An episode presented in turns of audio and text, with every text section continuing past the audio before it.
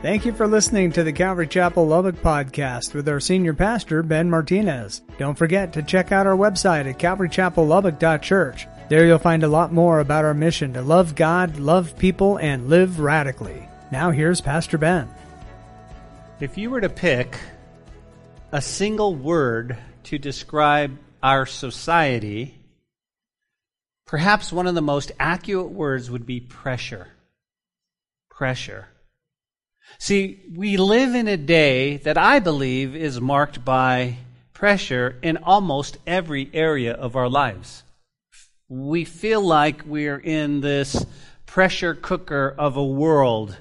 And that's been happening for a long, long time now. It's just been amplified over the last few years. Every time we turn on the news, we feel a little bit pressure. We feel a little bit more stressed, a little bit more anxious, a little bit more, uh, all of this stuff that's going on in our world. Now, if you guys are really honest, and, and we're supposed to be honest in church, we all thought by 2022 we might have been a little bit further along than we are. We might have thought, hey, things would have been back to normal, things would have been, and, and uh, heading back to the way they used to be. It was the older folks that used to call them the good old days, and now, two years ago, it's simply the good old days. Not that they were great, but they were, well, it was different. It was different. We seem to be a unified country. We seem to be uh, moving forward. We seem to be making progress. And today, well, the way Paul writes, the way Paul says it in writing to Timothy, he puts it like this. 2 Timothy chapter 3 verse 1, you guys know this, but let me go ahead and break it down. He says, "But know this, that in the last days perilous times will come." Now, the perilous times, church, is that's what he means stressful. That's that's what he means. He, he means pressure cooker. He says in the last days, it's going to get even more pressure, more pressure, more pressure, more pressure, more pressure. And you go, well, how do you know we're living in the last days? Well, we've been living in the last days for 2,000 years. We've been living in the last days, so you, you would think we're pretty close to the very end of those last days. But look what he says. He says, I want you to know this. I want you to know this. In the last days, stressful, stressful, and then he goes on to list, but, but what Paul is doing, and he's giving us a heads up that as we live in these last days, 2021, 2022, moving forward, 2023, he says there's going to be times of pressure. Stresses will come. And we can certainly see that. We're marked each and every day by the pressures of life. Now, I want you to keep that in mind as we go through the text tonight. You go, why is that? You see, not only are there a lot of pressures in life, not only do we feel them in our world, our society, but we also realize that there are those who feel like, well, if you will, they're, they're in a wilderness with God. They're separated from God. They feel far from God. There's a lot of people who feel that way. And it doesn't have to be that you're backsliding or you're, or you're not reading your Bible or you're not praying, but there are times in our lives where we feel like we're in the wilderness. God, I've prayed and you haven't heard my prayer. God, I've cried out to you and I, I don't get any response. Lord, I've, I've went to sleep asking and, and to no avail. Many believers feel like they're in a desert with God. Maybe you're here tonight and you feel that way. And you come into church and, and this is a refreshing time for you, but, but for the most part, you feel like, well, you might even feel like you're so distant that it scares you. You might feel distant that you go, am I even, am, am I saved, Lord? How are things between us? Cause, cause like I haven't, and, and, and for me, I go back to the days, guys, when, when I first got saved, and I mean, it was like everything. God was in everything. And, and that's all I lived for. And it was, it was the Lord. And, and I don't,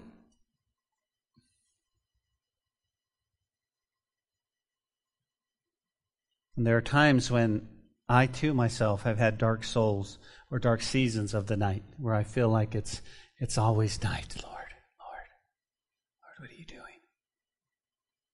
Lord, what are you doing? Stands to reason why it felt like the enemy was attacking a little bit today as I persevered through the text, but I believe David is going to offer us tonight some encouragement and some application.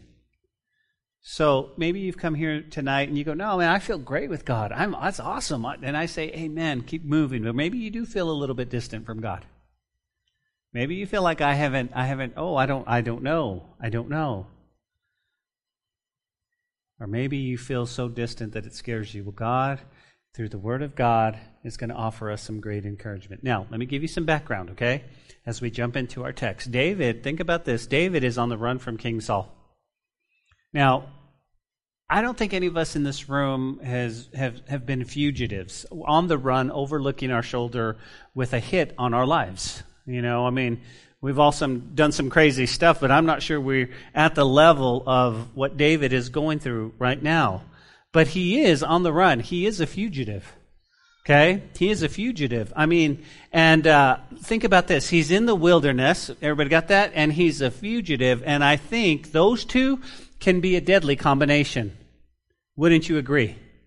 The isolation of the wilderness, the looking over your shoulder, you go, baby, what do you mean? Well, think about wilderness for a second. Think about wilderness, okay?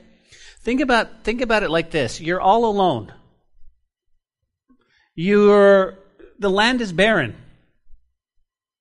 I mean, like if I was going to be a fugitive or I was going to be in the wilderness, Hawaii would be really good for me. You understand that, right? I mean, I'm, it's like I'm running from God, but I'm in the, I'm in Hawaii. This is good. My toes are in this.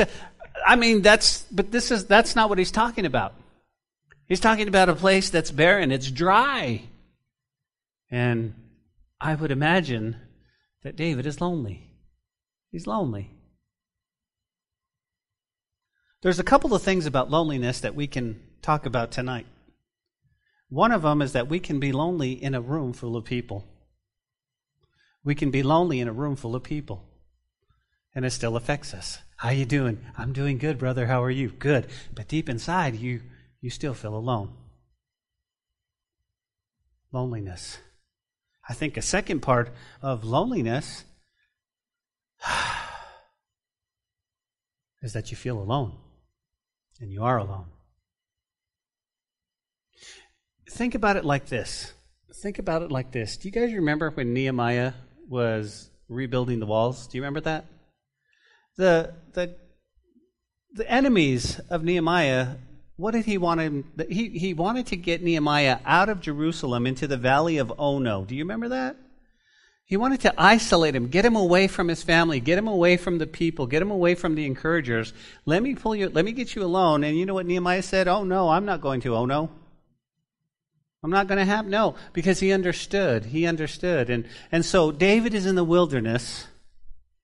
And I was thinking about the wilderness, and, and I looked this up, and, and, and listen to this. This is what compellingtruth.org writes. This is what they write. I thought it would be very interesting quote. This is the primary wilderness experience that gives our metaphorical wilderness experience their name. The article goes on and says, Sometimes, we sometimes feel far from God, especially or spiritually dry, or that our prayers are hitting the ceiling, so to speak. We may feel sort of some sort of spiritual depression and find it difficult to find joy in the Lord.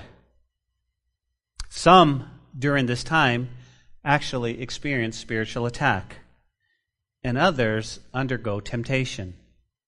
These wilderness experiences can be the consequences of our own failures or lack of attention in our relationship with God, but often a wilderness experience will seemingly appear from nowhere perhaps at the time of testing by God to produce maturity in us. Often these wilderness experiences occur following a mountaintop experience. And sometimes we feel close to God and are especially aware of His presence. After such a high valley of the wilderness experience, we can feel especially low. End quote. I thought it was an interesting article. Because again, you and I, if you, well, don't look at Lubbock as a wilderness. I mean, I know it's dry and windy and very parched at times. And, and, uh, I think of Anthony coming from California.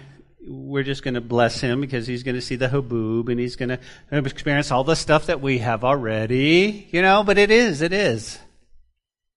But I thought, again, metaphorically thinking, isn't that the truth? So let me ask you a question. Have you ever felt far from God? Have you ever experienced the wilderness? We all have. And I love the insight that David gives us. But before I go on, remember I said there was a deadly combination wilderness and being a fugitive? Think about what David is going through right now. Think about what he's going through emotionally. Cause, because what I love about David is that we can relate to him. Can I get an amen? We can relate to Dave, right? Now, think about this. Dave's always looking over his shoulder. Okay? Even though he's in the wilderness, Lisa, he doesn't have the freedom to just be in the wilderness. Okay? He just, he's just not like, well, this is home.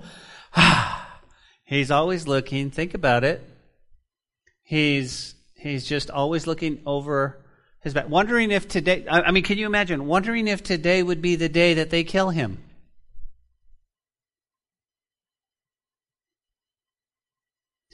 Despite the promises of God, I'm telling you, David still feels the effects of being on the run. Have you ever experienced that? You know God promises. You know God loves you. You know He has a plan for your life. And there are times in our lives where we still feel much like David. And we can go, Melanie, we can go from God, you are my, and we're worshiping on the mountaintop to a week later, where are you? We're crying out to you, God. I just don't know what's going on. And we can do that. David wants to offer us some insight. Because if you're taking notes, Psalm 63 was written in the wilderness. And considering what he was experiencing, this helps us see why he uses the language he does. So I really wanted to paint a picture of David. I want you to feel, I want you to put yourself in his sandals. There you are.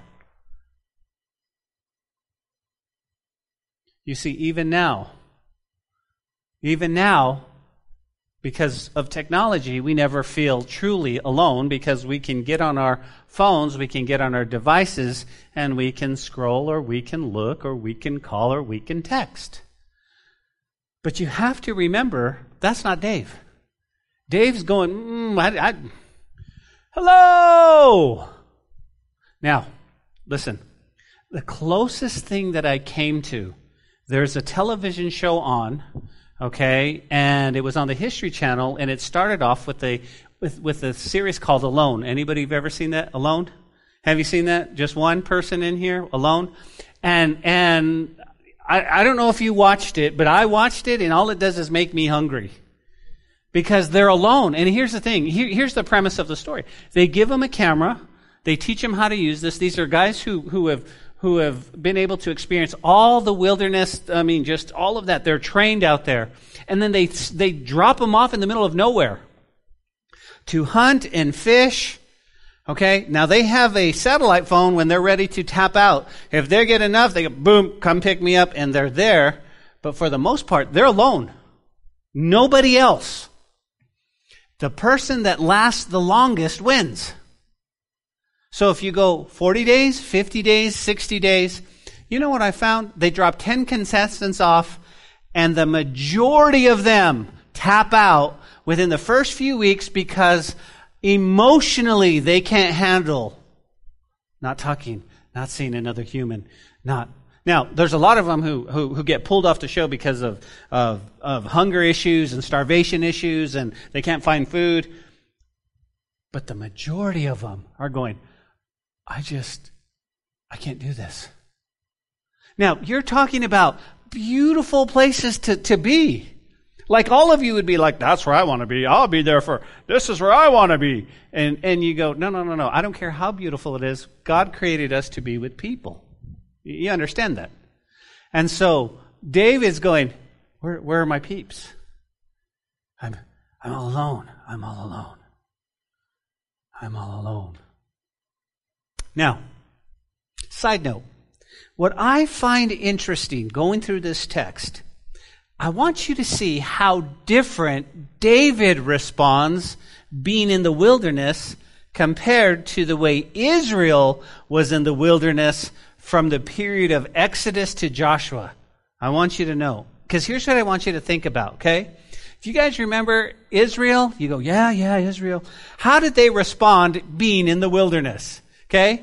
Now, again, this trips me out as a believer. And you go, why? Because if I put myself in with Israel, there we are, and the Red Sea opens up, I'm like, whoa! And, and, and as far as I'm walking, I'm walking through the Red Sea and I'm looking this going, this is nuts. This is crazy. God, wow, this is okay, Lord, you're good, you're amazing, and we're singing the song, Hallelujah, God is amazing.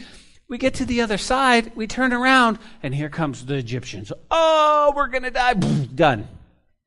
Now I saw that. I saw that. I saw. I saw Honey, did you see that? Yeah, they're done. There's no Egyptian. Oh my gosh. God is God. Right? And we're praising God, are we not? But just a few more chapters, guess what's happening? They're grumbling. They're complaining and they're worshiping idols. Okay, so the big question is after tonight's study, who do you feel like more, David or Israel, right? You're going, oh man, yeah, sometimes I feel like Israel. Well, if I'm honest, I feel I feel more like Israel more more mo- most often of the time than I do David. You see, somehow I bought into the story that that as a as a Christian that I'm gonna it's gonna be all great. Everything's gonna be wonderful. I'm gonna be happy all my life. I'm gonna get everything I've ever wanted. I'm gonna pray it's gonna be there. And I've bought into this, and so and so when it doesn't happen, then I'm really sad, and I'm going, God, what did I do? How come I did? I don't. And I feel like God judges on this, like, okay, He's waiting for Ben to make a mistake. And okay, ready? He's oh, he's going to make it. Trust me. He's going. I know him. And then, and if you make a mistake, and and more often than not, guys, I I feel like I'm grumbling, and more often than not, I feel like I'm, you know, complaining, and more often than not, I feel like I have unbelief. Now you can you can hang with me, or you can go, well, you're crazy. But David teaches and he responds differently. This is Dave. This is the same crazy dude that was all, you know, drooling on his beard and going, ah, you know, just to, to, to, I mean, this is him, but, but he responds in faith, trust, and confidence in God. And we can learn from both examples. But David models for us how to trust God and grow in faith through the wilderness. So if you're taking note, guys, Psalm is broken down three ways. First of all, in verses 1 through 4, we're going to see our desire for God. Our desire in the midst of the wilderness, how we need a fellowship with God. Our desire. The second, in verses 5 through 8, is our delight in God. Our delight in God.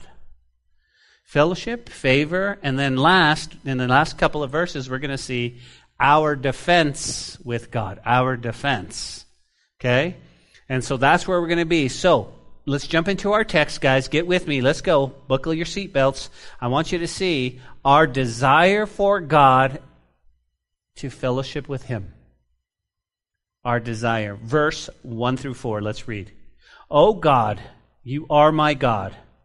Early will I seek you.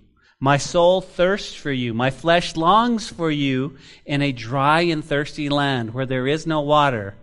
So I have looked for you in the sanctuary to see your power and your glory because of your loving kindness is better than life.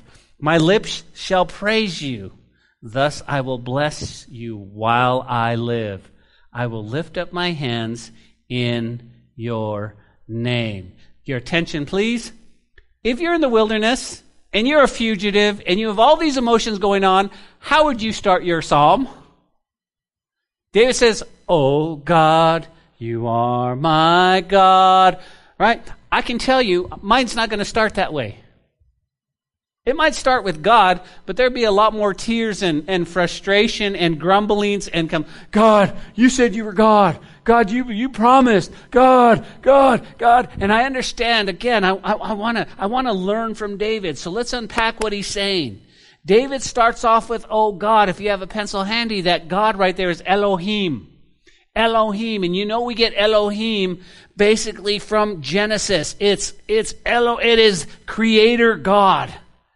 And every time I think of Elohim, I think of big God. I think of mighty God. I think of creator God. I think of God who can do nothing, who can do everything. I mean, this is God. But then he says, Oh God, oh Elohim, you are my, and you would think it would be Elohim, but the, actually the Hebrew rendering is El. Oh Elohim, you are my El. You're my God. You're my God translated out, this is, I, I mean, this is just, this is, this is incredible. Now, again, think about it. David is on the run for his life. But yet there's an element of trust.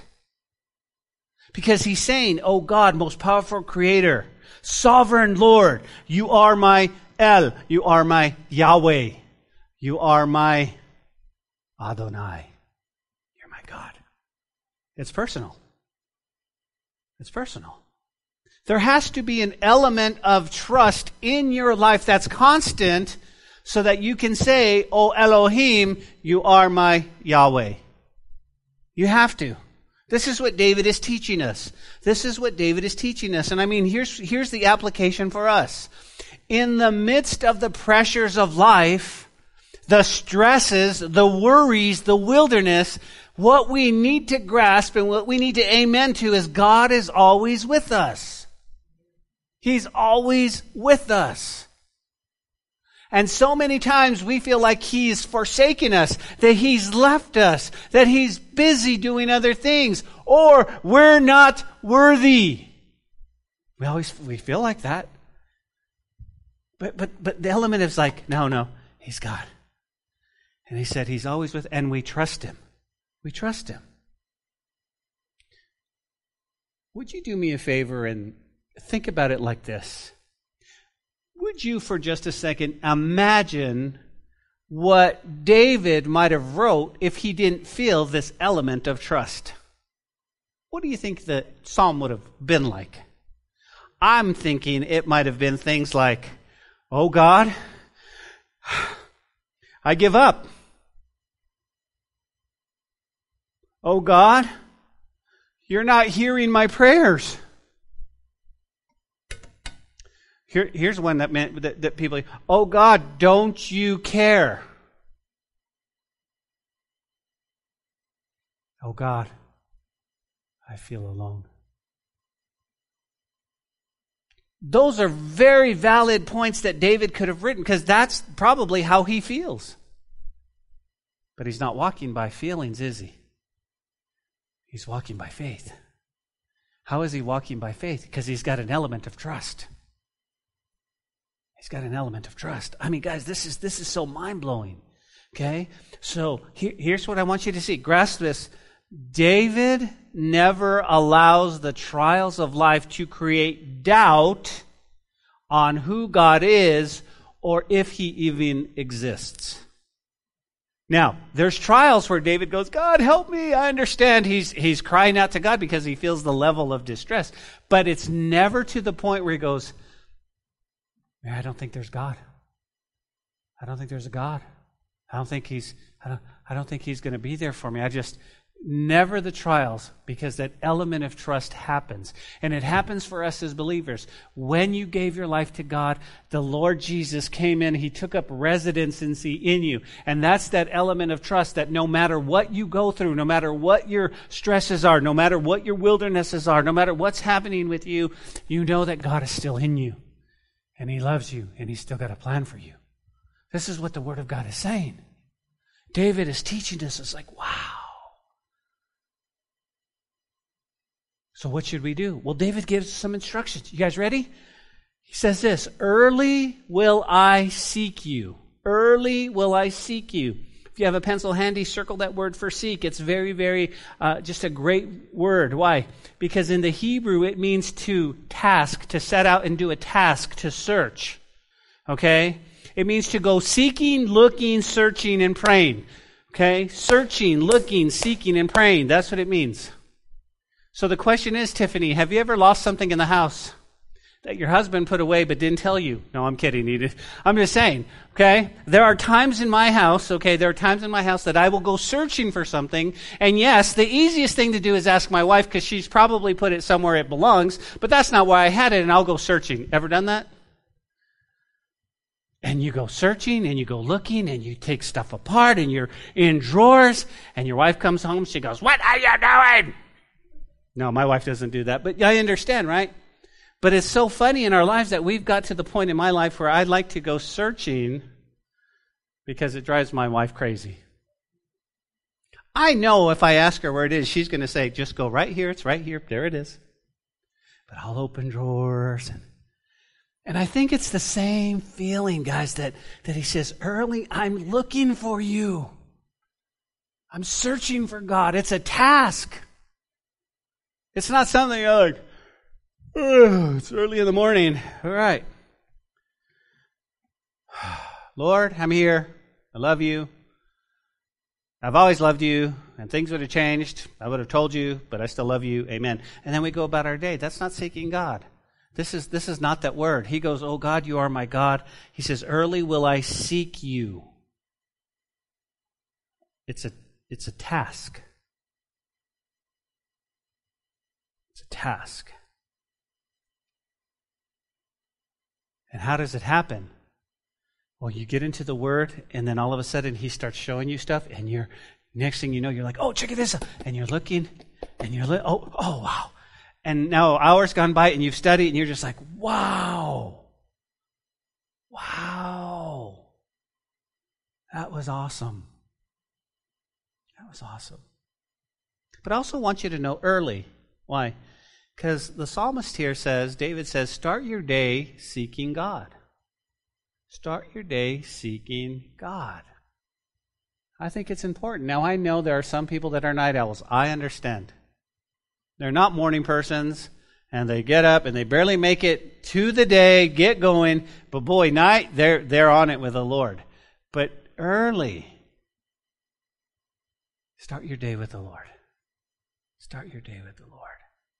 He goes on and he says, My soul, what does he do? My soul thirsts for you. My flesh longs for you in a dry and thirsty land where there is no water. Notice, he's not saying anything about God. He's going, let me just tell you what's going on. What's that? He says, read it, guys. My flesh longs for you. My flesh longs for you. Where does it long for you? In a dry and thirsty land, in a dry place. I'm in a wilderness, but my soul. And you go, Ben, what is he saying? Here's what I want you to know. I want you to note something very, very important that I feel like we've missed, and I say we, here in Western civilization and, and here we've missed, I want you to note the value of God in David's life.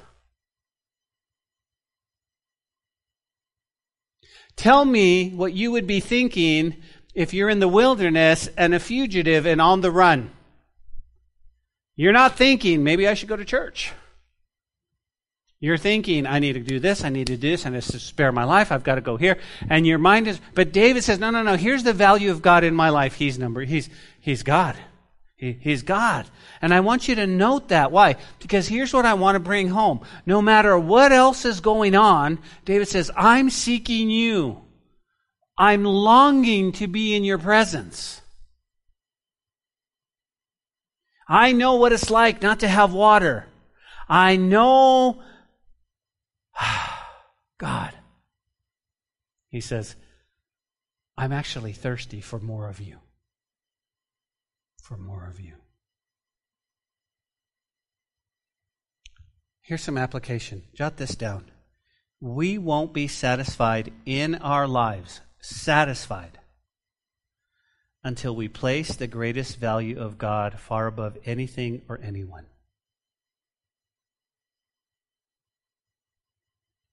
we won't be satisfied in our lives until we place the greatest value of God far above anything and anyone. When young people, youngish people, come to me and say, Pastor Ben, we want to get married. Will you do our, will you do our counseling?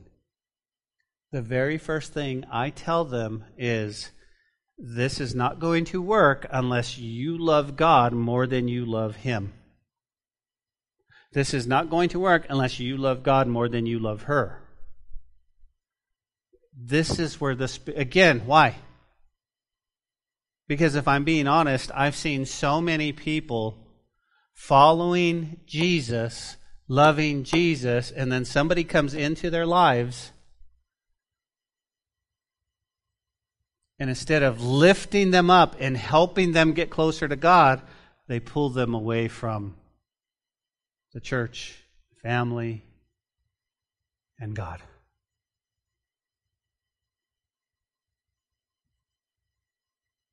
We have to have the greatest value.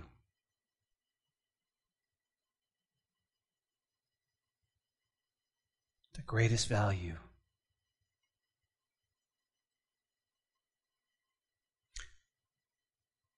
Where do you think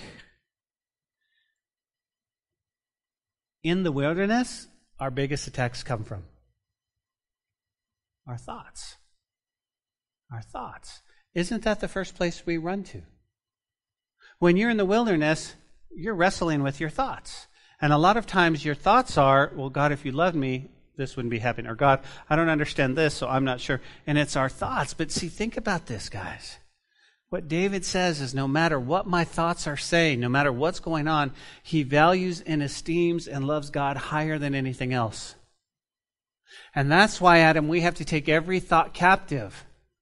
We have to take it captive because, again, what do our thoughts do? Those those fiery darts coming at you, going, "Whoa, watch out!" And we start thinking these things, and when we think, what happens? Guys, says, we'll ponder them, we'll ponder them, and they'll move into our heart, and then we begin to act on them. Yet the bottom line is, there's no room for these doubts to come into our our, our minds and in our hearts because Lord Jesus is already there, and He says, "No, this is the highest. This is the value. No matter what's going on, it's got to be God." It's got to be God. Even though David's in the wilderness, his values esteems God far above anything else. And you go, Ben, how do you know? By what David is writing. This is what he's thinking about. Sometimes in our lives, we think more about the circumstances than we do God.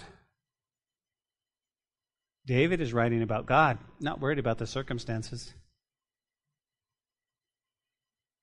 Guilty. Oh, look at all this. Oh. Uh, Pastor Ben, what's the matter? Well, you don't understand. This is going on, this is going on, this is going on, this is going on. This is happening, this is happening. Well, how big is your God? Oh, not very big right now. Not David. David tells us, he goes, you know what? No matter what, Oh God, you are my God. Oh God, you are my God. It even gets better. It gets better. Look at David's heart. He says, So I have looked for you in the sanctuary to see your power and your glory because your loving kindness is better than life. My lips shall praise you. Thus I will bless you while I live. I will lift up my hands in your name. Beautiful, beautiful text. Why? Because he's telling us, he says, So I have looked for you in the sanctuary. I want you to circle that word in your Bibles. Why? Because the word sanctuary here is not only a place, but a spiritual concept that could be entered by faith. That's what he's saying. It's not just a place, but it's a spiritual concept that can be entered by faith. So David goes, I'm looking for you in the sanctuary. You go, well, Ben, there is no sanctuary. He's out in the wilderness. Exactly. Exactly. And I mean, I'm just like, oh my gosh, I don't know about this, but do you see Jesus all over the text? You go, what do you mean? Think about this, guys. Think about this. When we're in a dry and barren land, spiritually speaking, we look for Jesus to refresh us. And although, think about this, although he's not physically here,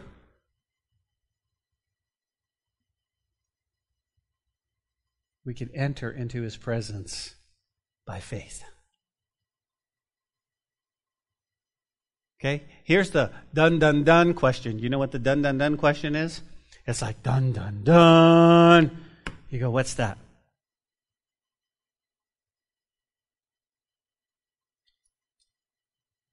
When you when you feel far from God. When you feel like your prayers aren't being answered. When you feel like you're in the wilderness. Do you run to Jesus? Or do you run away from him?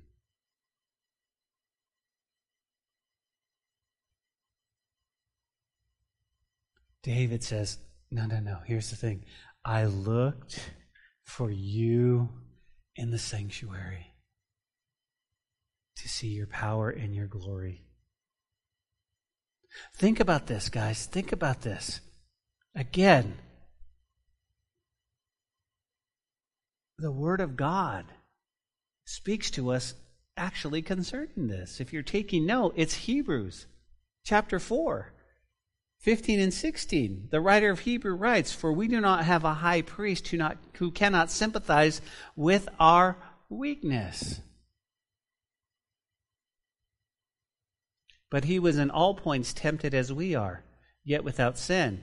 Therefore, he says, Let us therefore come boldly through the throne of grace, that we may obtain mercy and find grace to help in a time of need. What did the writer of Hebrews say? He says, listen, when you're in a dark and, and, and barren and, and you're and you're you can come to the word, you can come to the throne of God, and you can find help in that time of need.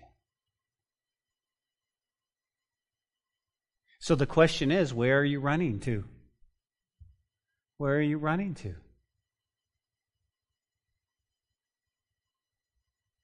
Jesus has all the answers. Jesus is the answer. Where are you running to? If your marriage is broke, where are you running to? If you're feeling down and depressed, where are you running to? If you feel like you're far from God, where are you running to? And again, he, he here he says, again, I'm looking for you in the sanctuary, Lord, by faith by faith. And once again, notice, notice in the text, the love and value David places on his life, uh, the, the, places God in his life, where he is in his life. Now, now, let me just make that clear because I know some of you go, what do you mean that? What do you mean by that? Well, I don't want you to place God and have him number one in your life. You understand that, right? Well, God's number one. He's number one. That's not placing value. That's just a number that you, what I'm asking you to do is, is is God has to have all your life. There's no disconnect between who you are and what you do and your occupation. There's no, di- this is who you are. If you're selling a home, it's all about Jesus. If you're doing an ins, it's, uh, there should be no disconnect. Now, let me, let me just make this clear, okay? When your employer is paying you to work, work. Well, I was, uh, you know, I took a 20, 35 minute break because I was preaching to people about Jesus, but your employer's paying you. We do that on our off time. But we're still representing God there. It's, he's, he's not number one, He's everything. He's my all in all. And the thing about it, guys, is remember, it should just come out naturally. Oh, wait a minute, wait a minute. I'm going to be meeting with some people. Let me put on my Christian face. Hold on. You know, and that's not, we should just, okay. Okay. Well, what do you mean? Well, again, look at the text, right? Look at the text, okay? He says, I've looked for you in the sanctuary to see your power and your glory. Now, look at verse 3, guys. Because your loving kindness is better than life. Circle that word. Circle that word, loving kindness. That's a very great word. Why? Because here's what it means. It means God's great love, or the love, great love of God for us. That's what it means. It says, your love, God, your love for me is better than life.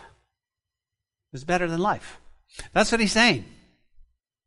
This is, listen, okay, so David, we got to have a talk because if you're out in the wilderness and you're a fugitive, this is not what you should be writing.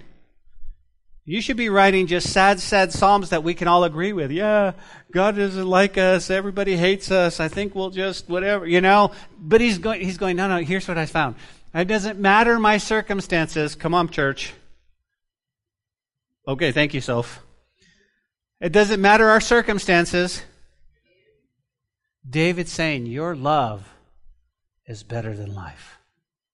Compared to all I have or will ever have, your love, your loving kindness is so much better. Wow. Wow. And that's why he can write, I will praise you, I will bless you, I will lift my hands high. Okay, so every start of service, we say, okay, let's come and worship the Lord. And we've, we've narrowed worship into the music part. And, and really, the whole service is a worship part. Okay, well, I'm gonna, I'm not, I'm, I'm not gonna make it for worship. I'm not gonna make it for the, no, no, no, no. Think about this, guys. Think about this. When we understand that, that His love is better than life, that's when we come in and we can raise our, I don't what are they singing? Never heard that song before, but I love, li-. and, and you're worshiping God because you understand that's the value He has in your life. Think about it. Your love is better than even me living. Guys, life is not worth living without the love of God. I got to have it. Listen, we don't follow Jesus because he makes life better. We follow Jesus because he's better than life. So many people follow, God, if I follow you, you'll just make my life better. I'll have every. That's not us. Christians go, you know what, Lord? It doesn't matter if life gets any better because you're better than life. You're better than life.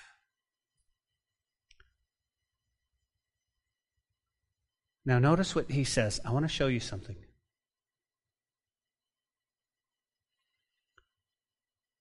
David is writing that the love of God to David was better than life. You understand that? God's love. Not that our life, our love for God was better than life. It's not, well, I love God, so it's he, he understood. He understood.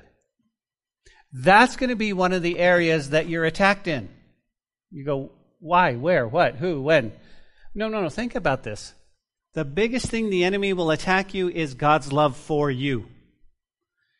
If God really loves you, and that's all you need to hear. That's the biggest attack. Of course God loves you. He sent and, and so and so part of learning the scriptures is that we see the love of God through Calvary, through the cross, through our Lord Jesus, all the things He's given us, all the blessings. And then we don't have to doubt that.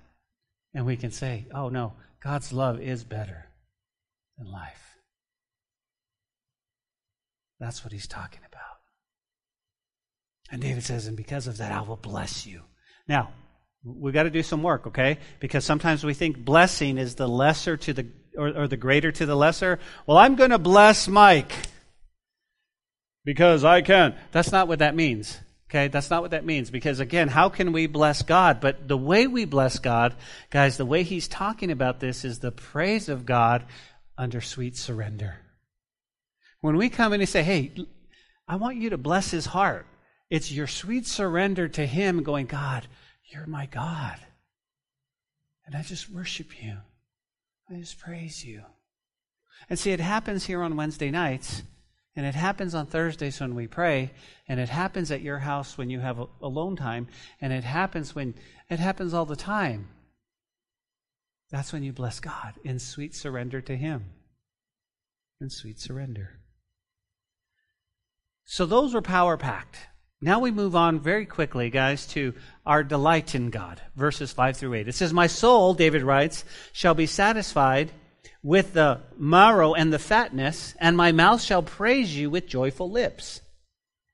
When I remember you on my bed, I meditate on you in the night watches, because you have been my help. Therefore, the shadow of your wings I will rejoice. My soul follows close behind you. Your right hand upholds me. Guys, look what David is doing. This is so cool. He says, I find, David finds great delight in the Lord. He finds delight in the Lord. David writes, You satisfy me more than all of the richness, the richest feasts. Can you imagine? I will praise you with songs of joy. As a matter of fact, David says, look what he says I lie awake thinking of you, meditating on you through the night. Okay, a couple of things jump out here, doesn't? Don't they? Don't they? Come on now. Come on. Ooh, when you first met the love of your life. I'm looking at the earlies over there. I, Tony, Tony was probably laying in bed thinking of Sheree. Ooh, wow. Could this be real? And then, you know, I mean, come on. That's what love does. Valentine's Day is coming up. I mean, come on. This is what love does. It gets, it gets us to sing. Oh. Guys write poetry. All kinds of stuff. But I can tell you the truth there were many, many, many nights that I stayed wide awake thinking of Nathalie. That's wow. I can't wait to marry her someday. What a great ah. Oh. Just me? I mean, come on. I don't know how the kids do it these days. I, I really don't. But I know that that she used to take some of her perfume and spray it on a garment like a bandana. Ah, look. And then you'd go, ah, oh, it smells like her. And then, oh, come on, come on. Ah. And you'd, that's what David's saying about God. He's like, I love God so much, I lie awake thinking about him. I lie awake thinking about God.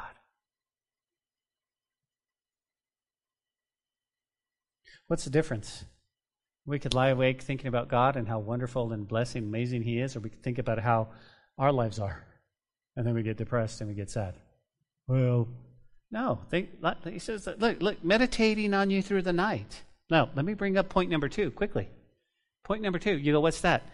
If God wakes you up in the night, it's probably to meditate and pray. You ever do that? Soph, wake up! I can't go back to sleep. That's weird. Normally I'm straight, I'm out. The Lord's like, hey. And then He'll put somebody on your heart and you pray. You pray. David in the wilderness is writing, Because you're my helper, I sing for, for joy in the shadow of your wings. Because you're my helper. I cling to you, he says. You are the right hand that holds me. Guys, think about it. What's he talking about? He's making a reference to the cherubim, the shadow of the wings. And the cherubim was what? Do you remember? The presence of God. Right? It was always they were and so he's so David now remember we don't we don't have New Testament yet, so he's going, I'm I'm remembering the shadow of your wings and and and so David says, I feel like I'm dry, I feel like I'm thirsty, I feel like I'm and the only thing that will satisfy is the presence of the Lord. That's what he's saying right here. He says, Therefore, I will cling to you for security. You guys know this. I'm sure every one of us has felt this from time to time. Have you ever been so thirsty, so thir- so dry and so thirsty that you just wanted a nice cold glass, bottle, whatever of water? Nothing else was going to do. If someone offered you a soda, no, that's not going to satisfy. I just need water. And that's what David is saying. He's saying, okay, you ready? My desire, ah, fellowship. My delight is thinking about how good God is. This is what he's saying. And then he comes to the last couple of verses and he says, Now, this is our defense with God. Look at verse 9. But those who seek my life to destroy it shall go into the lower parts of the earth. They shall fall by the sword. They shall be a portion for jackals. Think about what David said. David's like, okay, God, you're my defense. Those who are coming after me, you'll take care of it. You'll take care of it. As a matter of fact, they're going to go to the lower parts of the earth. They're going to fall by the sword. Now, who was chasing David? Do you remember? Saul. Who actually died by the sword? Saul. Now, David's not prophesying that, but he's going, Lord, you got this. You got this. He says, and this is sad, but you can just jot this down. He says, "The portion shall be for jackals." If you have a pencil handy, that's scavengers. He's going, he's going, man. They're in the desert. Guess what? If you fell and died, you were food for the scavengers. And David probably throughout his life saw that, and so he's like, "Hey, watch this." Ah, ah. Verse eleven, guys. But the king shall rejoice in God. Everyone who swears by him shall glory but the mouth of those who speak lies shall be stopped. Now, here's where it gets good. I want to show you something really quick, and I'm running out of time. But here's what it says it says, But the king shall rejoice. Do you guys see that? Underline it. Underline it. You go, why? Why is this important? Because David's not on the throne. David's not on Israel's throne. That was promised to him, but he had to wait many more years for that to be fulfilled. You're going, okay, okay. It was God's promise that was first expressed in the first, um, first Samuel chapter 16. So what does David do? By faith, David would, could dare think himself as king. David said, it's a promise of God. So the king, that's me. Well, has it happened? Hasn't happened. Hasn't happened. He said, Lord, I'm not on the throne yet, but you promised I will be king. So I'm going to speak of myself as king, and the daring faith shall rejoice in God. How is that important? Think about it like this this is who we are in Christ. This is who we are in Christ. It's our identity. Okay? And to take it one step further, the Lord says this is how it goes down, okay? There's called progressive sanctification until you have glorification. When are you glorified? You're glorified when you die. Well, how do you know I'll be glorified? Because the Lord promised it. Well, you're not there yet. No, but He promised it. He promised it. That's why it's so important of the resurrection. That's why it's so important that we celebrate the Resurrection Sunday. That's why it's so important. Why? You go, it's not just, well, it's about bunnies and Easter and we're having eggs and blah, blah, blah. No, it's about the resurrection because when you believe the resurrection and He's resurrected, then we too are going to be resurrected. That's the promise. Oh, I haven't seen it yet. Exactly. David wasn't king yet, but he's writing as if, okay, I'm going to be king. I'm going to be king. And just one quick note, I've got to mention this so you guys, because we're a Bible teaching fellowship. He says, he says, but the king, I'm going to rejoice in God. That's going to be me. Everyone who swears by him shall glory. Now, again, remember, this is one of those things. This is where we get the term. You remember when you were a kid and you would you would tell somebody the truth and you go, "No, I swear by I swear by God," I, or "I swear to God." We used to say, "I swear to God." Well, this is where it comes from because what it meant was it wasn't like, oh, well, it's a bad thing. What David is saying, he says, I want to take the very thing that that um, that uh, I hold dear. I'm not using it in vain. but I swear by it because it's the truth.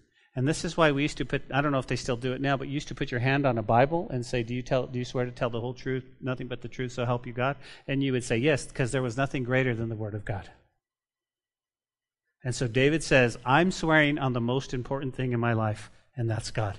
I swear by Him. I swear by Him. As we get ready to partake in communion, we may do one song, we may not, but let's get our hearts ready to prepare. How about we do this? We'll do one song. Tal, let's do one song, but then we'll sit quietly before God and let Him minister to us. How's this going to work? Well, let's take it together as a family. So as the worship team comes up to just do, we're gonna we'll let the ambient. We're just gonna just a sweet, sweet time. Come up, get ready, and uh, again, you got to open these up. But we'll take them together as a family, as Ohana, right here. So, so let's pray. Lord Jesus, thank you. We praise you for tonight, Lord. I'm so sorry. I thought I gave myself enough time. Um, but Lord, may this may it be sweet, Lord. I I don't want to rush this, Lord. This is this is this is a beautiful time. I don't want to rush, Lord, the time with you. So Lord, search our hearts, Lord. Maybe there's some of us that feel far from God tonight, and tonight you say, Lord, I'm coming home. My, I'm gonna I'm gonna focus on you. Maybe there's some of you that need prayer. Pastor, pray for me. I'm going to be up here and praying. We're going to do one song, and then we're just going to sit quietly. While the song is playing, you can get up and you can get the elements here. And you can prepare your heart in prayer. We hope you enjoyed today's message. We'd love to hear from you and see you in person at the church. You can find our contact information, location, and even give a donation at calvarychapellubbock.church. We'll see you next time on the podcast. Until then, may God bless you and your family.